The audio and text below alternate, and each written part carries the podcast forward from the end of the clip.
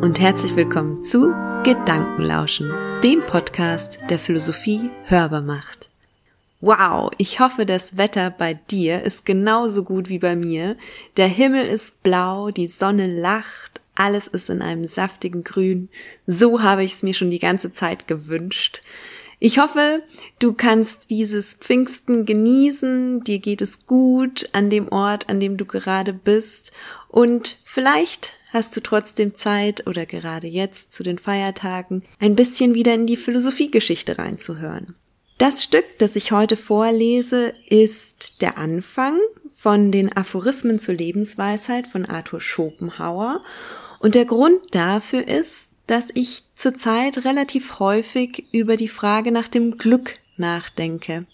Ich glaube, die Krisen, in denen wir schon seit längerem leben, laden uns dazu ein, verstärkt die Frage nach dem Sinn des Lebens zu stellen und insbesondere eben auch die Frage nach dem, was uns glücklich macht, was uns glücklich machen darf, worin Glück überhaupt besteht.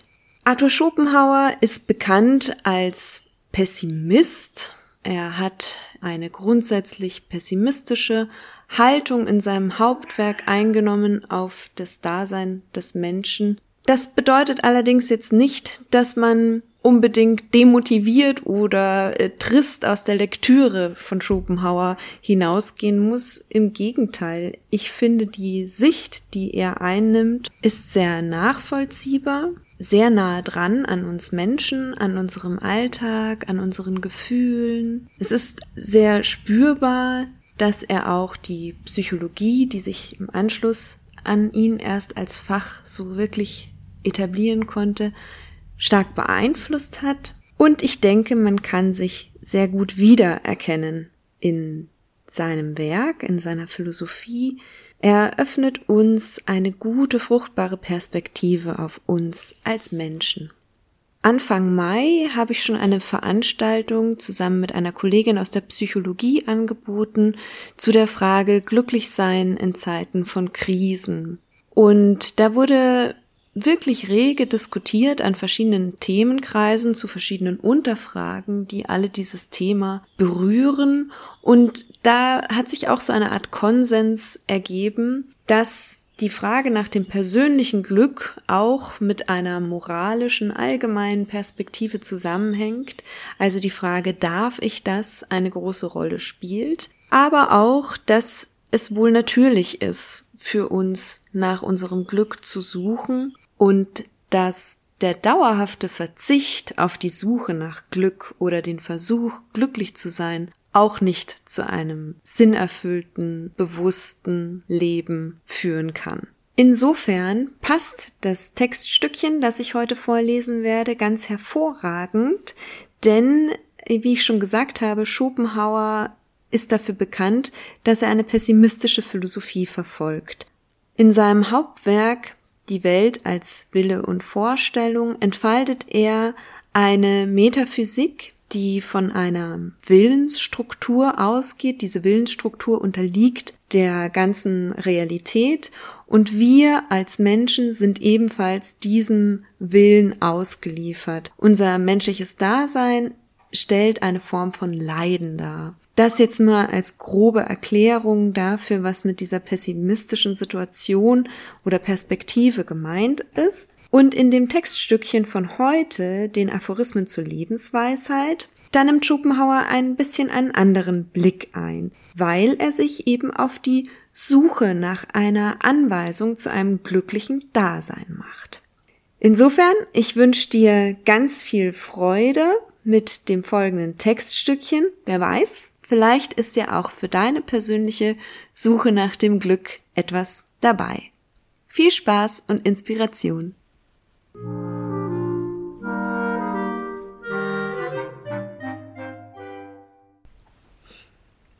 Einleitung.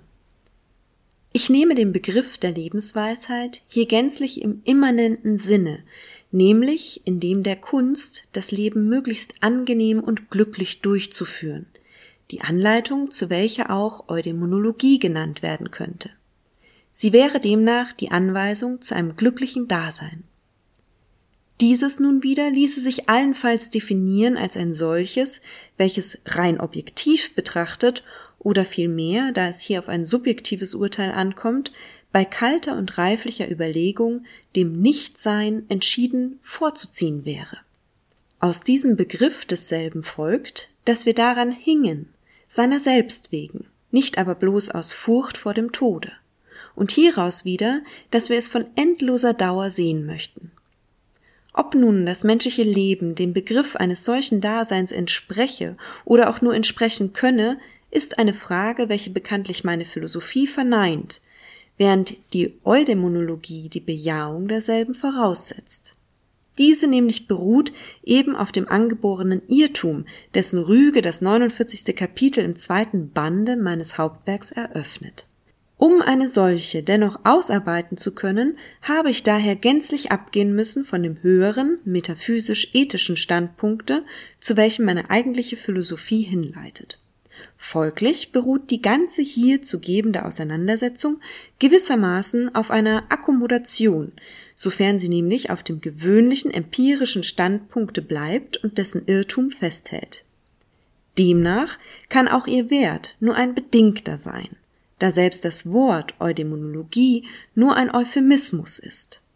Ferner macht auch dieselbe keinen Anspruch auf Vollständigkeit, teils weil das Thema unerschöpflich ist, teils weil ich sonst das von anderen bereits Gesagte hätte wiederholen müssen. Als in ähnlicher Absicht wie gegenwärtige Aphorismen abgefasst, ist mir nur das sehr lesenswerte Buch des Cardanus vom Nutzen des Unglücks erinnerlich, durch welches man also das hier gegebene vervollständigen kann. Zwar hat auch Aristoteles im fünften Kapitel des ersten Buches seiner Rhetorik eine kurze Eudemologie eingeflochten, sie ist jedoch sehr nüchtern ausgefallen. Benutzt habe ich diese Vorgänger nicht, da Kompilieren nicht meine Sache ist, und umso weniger, als durch dasselbe die Einheit der Ansicht verloren geht, welche die Seele der Werke dieser Art ist. Im Allgemeinen freilich haben die Weisen aller Zeiten immer dasselbe gesagt. Und die Toren, das heißt die unermessliche Majorität aller Zeiten, haben immer dasselbe, nämlich das Gegenteil, getan. Und so wird es denn auch ferner bleiben. Darum sagt Voltaire, wir werden diese Welt ebenso dumm und schlecht zurücklassen, wie wir sie bei unserer Ankunft vorgefunden haben. Kapitel 1 Grundeinteilung Aristoteles hat die Güter des menschlichen Lebens in drei Klassen geteilt. Die äußeren, die der Seele und die des Leibes. Hiervon nun nichts als die Dreizahl beibehaltend sage ich, das, was den Unterschied im Lose der Sterblichen begründet, sich auf drei Grundbestimmungen zurückführen lässt. Sie sind erstens, was einer ist, also die Persönlichkeit im weitesten Sinne. Sonach ist hierunter Gesundheit, Kraft, Schönheit, Temperament, moralischer Charakter, Intelligenz und Ausbildung derselben begriffen. Zweitens, was einer hat, also Eigentum und Besitz in jeglichem Sinne. Drittens, was einer vorstellt. Unter diesem Ausdruck wird bekanntlich verstanden, was an der Vorstellung anderer ist, also eigentlich, wie er von ihnen vorgestellt wird. Es besteht demnach in ihrer Meinung von ihm und zerfällt in Ehre, Rang und Ruhm. Die unter der ersten Rubrik zu betrachtenden Unterschiede sind solche, welche die Natur selbst zwischen Menschen gesetzt hat, woraus sich schon abnehmen lässt, dass der Einfluss derselben auf ihr Glück oder Unglück viel wesentlicher und durchgreifender sein werde, als was die bloß aus menschlichen Bestimmungen hervorgehenden, unter den zwei folgenden Rubriken angegebenen Verschiedenheiten herbeiführen zu den echten persönlichen Vorzügen, dem großen Geiste oder großen Herzen, verhalten sich alle Vorzüge des Ranges, der Geburt, selbst der Königlichen, des Reichtums und dergleichen wie die Theaterkönige zu den wirklichen. Schon Metrodorus, der erste Schüler Epikurs, hat ein Kapitel überschrieben. Darüber, dass die aus uns selbst kommende Ursache der Glückseligkeit größer ist als die, welche von den Dingen herkommt. Und allerdings ist für das Wohlsein des Menschen, ja, für die ganze Weise seines Daseins die Hauptsache offenbar, das, was in ihm selbst besteht oder vorgeht. Hier nämlich liegt unmittelbar sein inneres Behagen oder Unbehagen, als welches zunächst das Resultat seines Empfindens, Wollens und Denkens ist, während alles außerhalb gelegene doch nur mittelbar darauf Einfluss hat. Daher affizieren dieselben äußeren Vorgänge oder Verhältnisse jeden ganz anders, und bei gleicher Umgebung lebt doch jeder in einer anderen Welt. Denn nur mit seinen eigenen Vorstellungen, Gefühlen und Willensbewegungen hat er es unmittelbar zu tun. Die Außendinge haben nur, sofern sie diese veranlassen, Einfluss auf ihn. Die Welt, in der jeder lebt, hängt zunächst ab von seiner Auffassung derselben, richtet sich daher nach der Verschiedenheit der Köpfe. Dieser gemäß wird sie arm, schal und flach oder reich, interessant und bedeutungsvoll ausfallen. Während zum Beispiel mancher den anderen beneidet um die interessanten Begebenheiten, die ihm in seinem Leben aufgestoßen sind, sollte er ihn vielmehr um die Auffassungsgabe beneiden, welche jenen Begebenheiten die Bedeutsamkeit verlieh, die sie in seiner Beschreibung haben. Denn dieselbe Begebenheit welche in einem geistreichen Kopfe sich so interessant darstellt, würde, von einem flachen Alltagskopf aufgefasst, auch nur eine schale Szene aus der Alltagswelt sein. Im höchsten Grade zeigt sich dies bei manchen Gedichten Goethes und Byrons, denen offenbar reale Vorgänge zum Grunde liegen. Ein törichter Leser ist imstande, dabei den Dichter um die allerliebste Begebenheit zu beneiden statt um die mächtige Fantasie, welche aus einem ziemlich alltäglichen Vorfall etwas so Großes und Schönes zu machen fähig war. Desgleichen sieht der Melancholikus eine Trauerspielszene, wo der Sanguinicus nur einen interessanten Konflikt und der Phlegmaticus etwas Unbedeutendes vor sich hat. Dies alles beruht darauf, dass jede Wirklichkeit, das heißt jede erfüllte Gegenwart aus zwei Hälften besteht, dem Subjekt und dem Objekt, wiewohl in so notwendiger und enger Verbindung wie Oxygen und Hydrogen im Wasser. Bei völlig gleicher objektiver Hälfte, aber verschiedener subjektiver ist daher so gut wie im umgekehrten Fall die gegenwärtige Wirklichkeit eine ganz andere. Die schönste und beste objektive Hälfte bei stumpfer, schlechter, subjektiver gibt doch nur eine schlechte Wirklichkeit und Gegenwart gleich einer schönen Gegend in schlechtem Wetter oder im Reflex einer schlechten Kamera obscura. Oder planer zu reden, jeder steckt in seinem Bewusstsein wie in seiner Haut und lebt unmittelbar nur in demselben. Daher ist ihm von außen nicht sehr zu helfen. Auf der Bühne spielt einer den Fürsten, ein anderer den Rat, ein dritter den Diener oder den Soldaten oder den General und so fort. Aber diese Unterschiede sind bloß im Äußern vorhanden. Im Innern, als Kern einer solchen Erscheinung, steckt bei allen dasselbe. Ein armer Komödiant mit seiner Plage und Not. Im Leben ist es auch so. Die Unterschiede des Ranges und Reichtums geben jedem seine Rolle zu spielen, aber keineswegs entspricht dieser eine innere Verschiedenheit des Glücks und Behagens, sondern auch hier steckt in jedem derselbe arme Tropf mit seiner Not und Plage, die wohl dem Stoffe nach bei jedem eine andere ist, aber der Form, das heißt dem eigentlichen Wesen nach, so ziemlich bei allen dieselbe. Wenn auch mit Unterschieden des Grades, die sich aber keineswegs nach Stand und Reichtum, das heißt nach der Rolle richten. Weil nämlich alles, was für den Menschen da ist und vorgeht unmittelbar immer nur in seinem Bewusstsein da ist und für dieses vorgeht, so ist offenbar die Beschaffenheit des Bewusstseins selbst das zunächst Wesentliche. Und auf dieselbe kommt in den meisten Fällen mehr an als auf die Gestalten, die darin sich darstellen.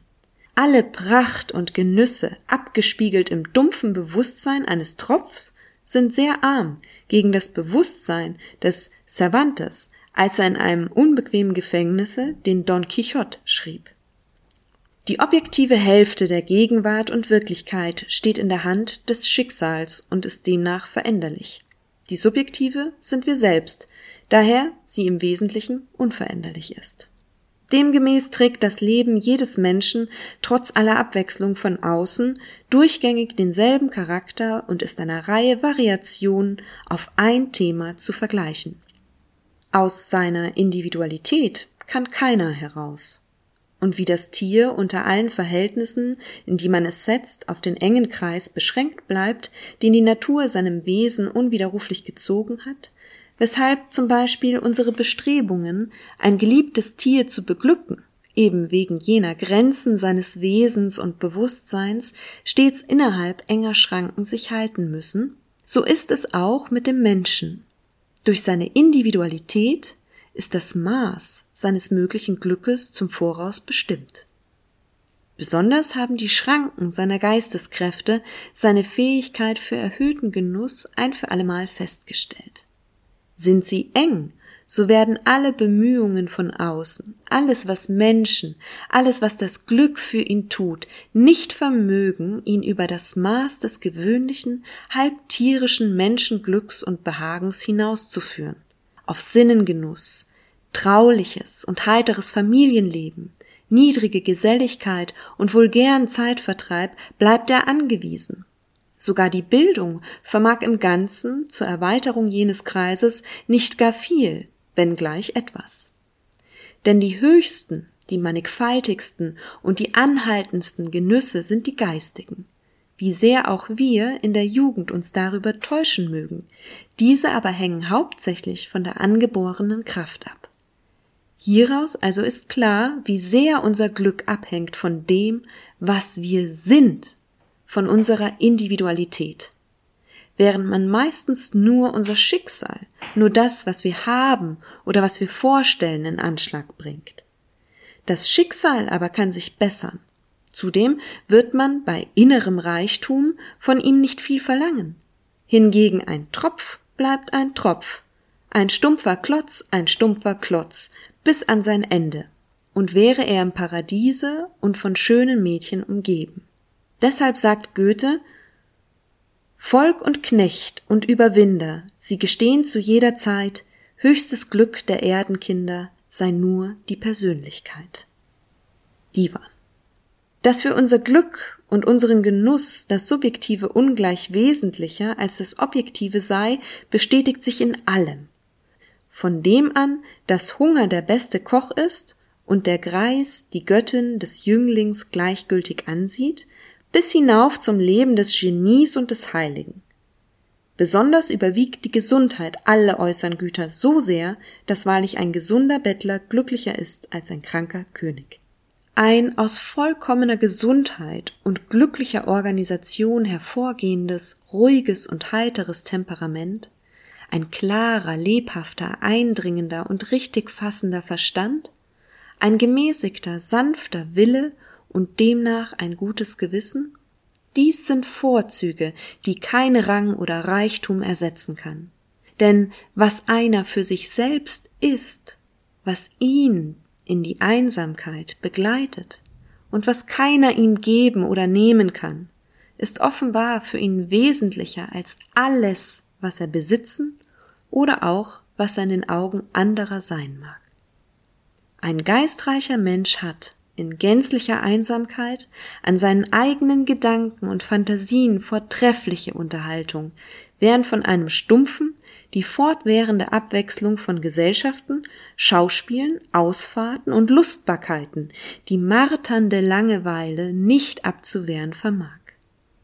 Ein guter, gemäßigter, sanfter Charakter kann unter dürftigen Umständen zufrieden sein, während ein begehrlicher, neidischer und böser es bei allem Reichtum nicht ist.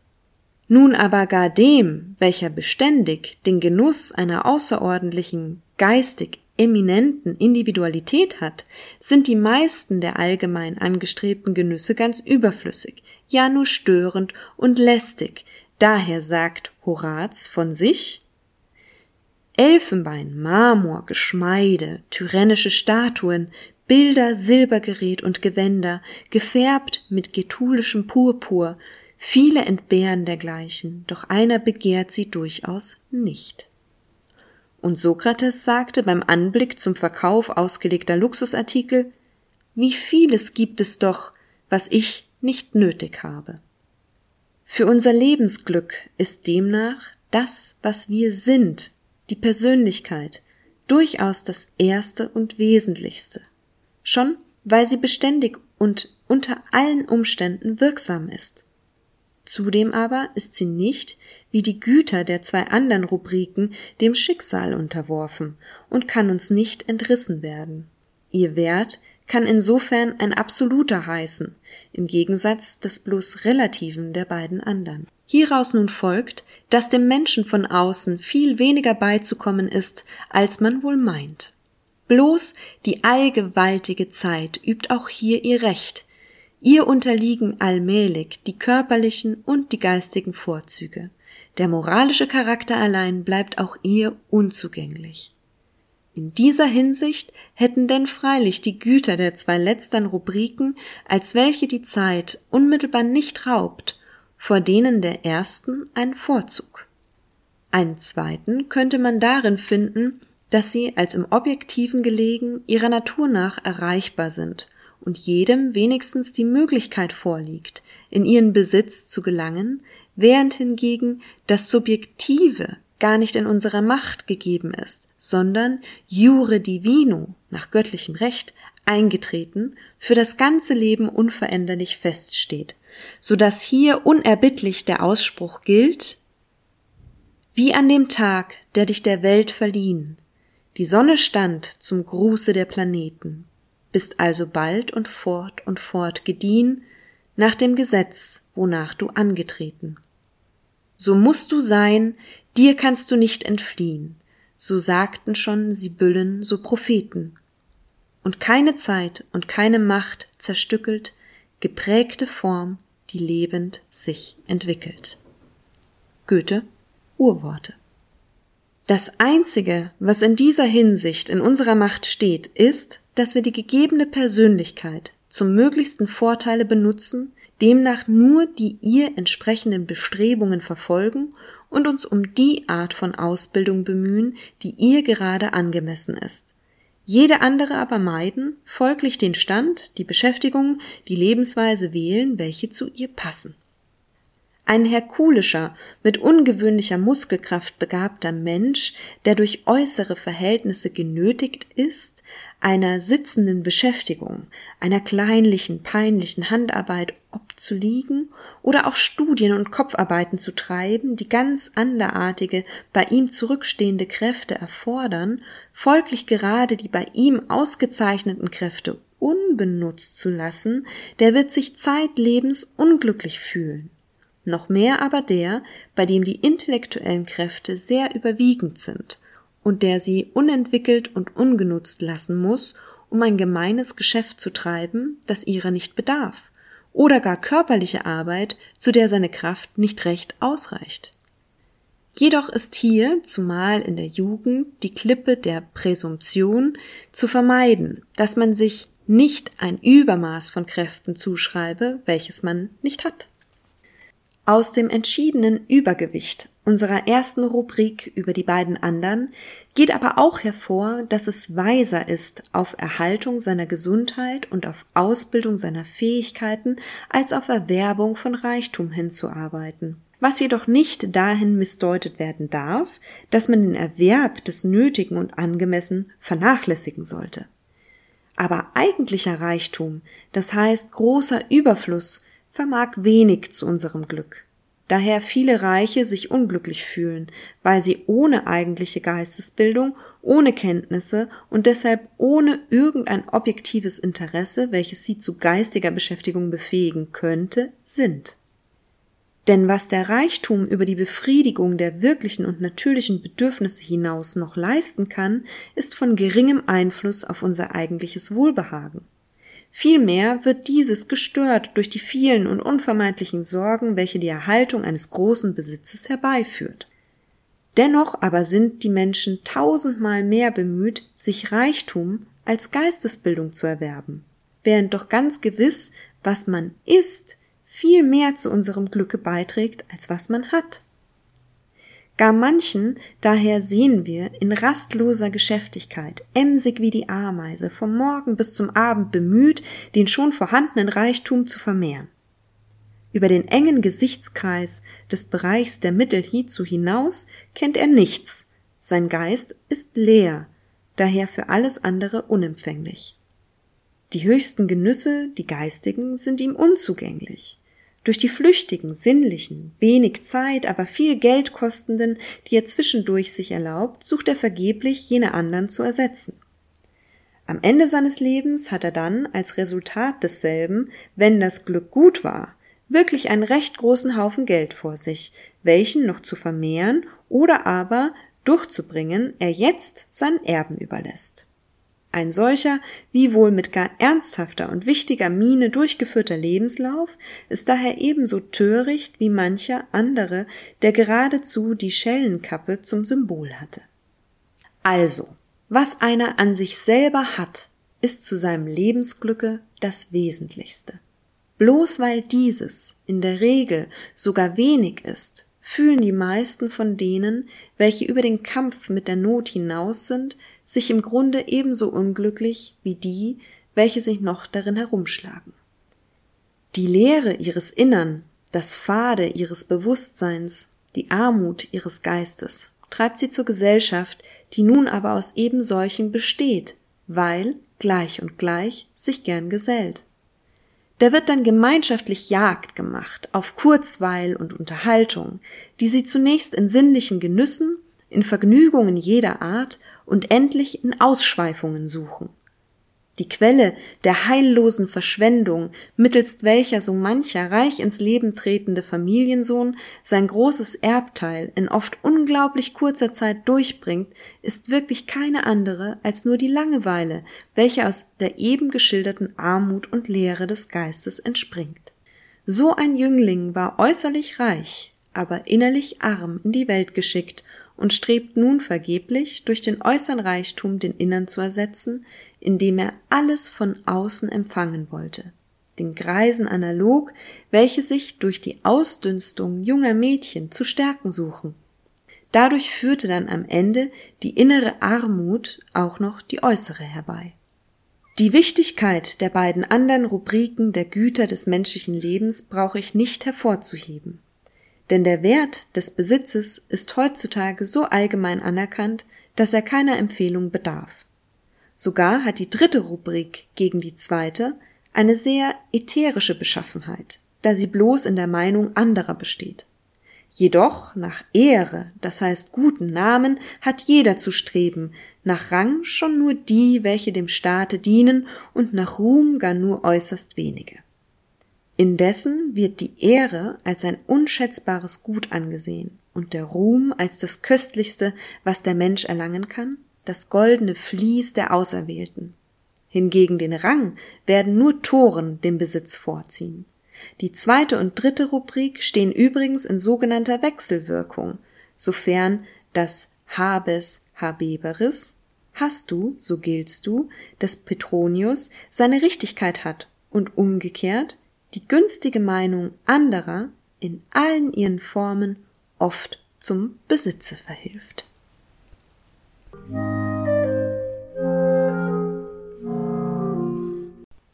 So, das war die Einleitung und das erste Kapitel von Schopenhauers Aphorismen zur Lebensweisheit. Ich weiß nicht, wie es dir ergeht, aber ich finde den Text nach wie vor sehr aktuell, gut nachvollziehbar, leicht geschrieben und man kann sich sofort etwas darunter vorstellen, unter dieser Einteilung von dem, was einer ist, von dem, was einer hat und von dem, was einer vorstellt. In Bezug auf die Frage, was macht uns glücklich oder wie können wir ein glückliches Leben führen, ist diese Unterscheidung vielleicht immer noch ein hilfreiches Mittel. Ein Mittel, sich selbst zu sortieren, sich selbst zu überlegen, was ist mir eigentlich wichtig, worauf möchte ich meinen zeitlichen Schwerpunkt legen, worum geht es mir in meinem Leben, was bringe ich für Talente mit, was brauche ich, was habe ich vielleicht für Bedürfnisse, was habe ich für Vorstellungen, wovon kann ich mich nicht trennen, was ist vielleicht aber doch eher etwas, von dem ich vielleicht denke, ich bräuchte es, dabei ist es nicht intrinsisch motiviert, sondern es gibt extrinsische Gründe, die mich also gar nicht wirklich daran halten. Ich kann es also über Bord werfen und vielleicht geht's mir im Anschluss sogar besser. Sehr prägnant finde ich das Zitat, was wir auch gehört haben. Aus seiner Individualität kann keiner heraus. Die Suche nach dem Glück ist also deine ganz eigene individuelle Aufgabe. Ich wünsche dir ganz viel Freude, dich damit zu beschäftigen, denn ich denke, das ist ein erster und notwendiger Schritt, auch glücklich und zufrieden durchs Leben gehen zu können. Mich wundert es auch nicht, dass die Aphorismen zur Lebensweisheit zunächst in einem anderen Werk, in einem Sammelband erschienen, Parerga und Paralepomena, das ist altgriechisch für Nebenwerke und Nachträge, zu einer eigenständigen Publikation wurden, weil sie sich so großer Beliebtheit erfreuten. Erstmals erschienen ist es zur Mitte des 19. Jahrhunderts, also 1851. Das ist der historische Kontext, in dem wir uns mit dieser Schrift bewegen. Aber das, was man ist, trägt mehr zu unserem Glück bei als das, was man hat. Wahrscheinlich ist das eine Feststellung, die sowohl damals als auch heute immer noch gelten kann. In diesem Sinne, genießt die Pfingsttage, Genieß die Zeit. Vielleicht nutzt du sie auch für einen reflektierenden Moment auf dich selbst, hörst dir gut zu und schaust darauf, was dir gut tut und warum. Ich wünsche dir ganz viel Freude dabei. Viel Spaß beim Philosophieren und beim eigenen Gedankenmachen. Deine Sandra.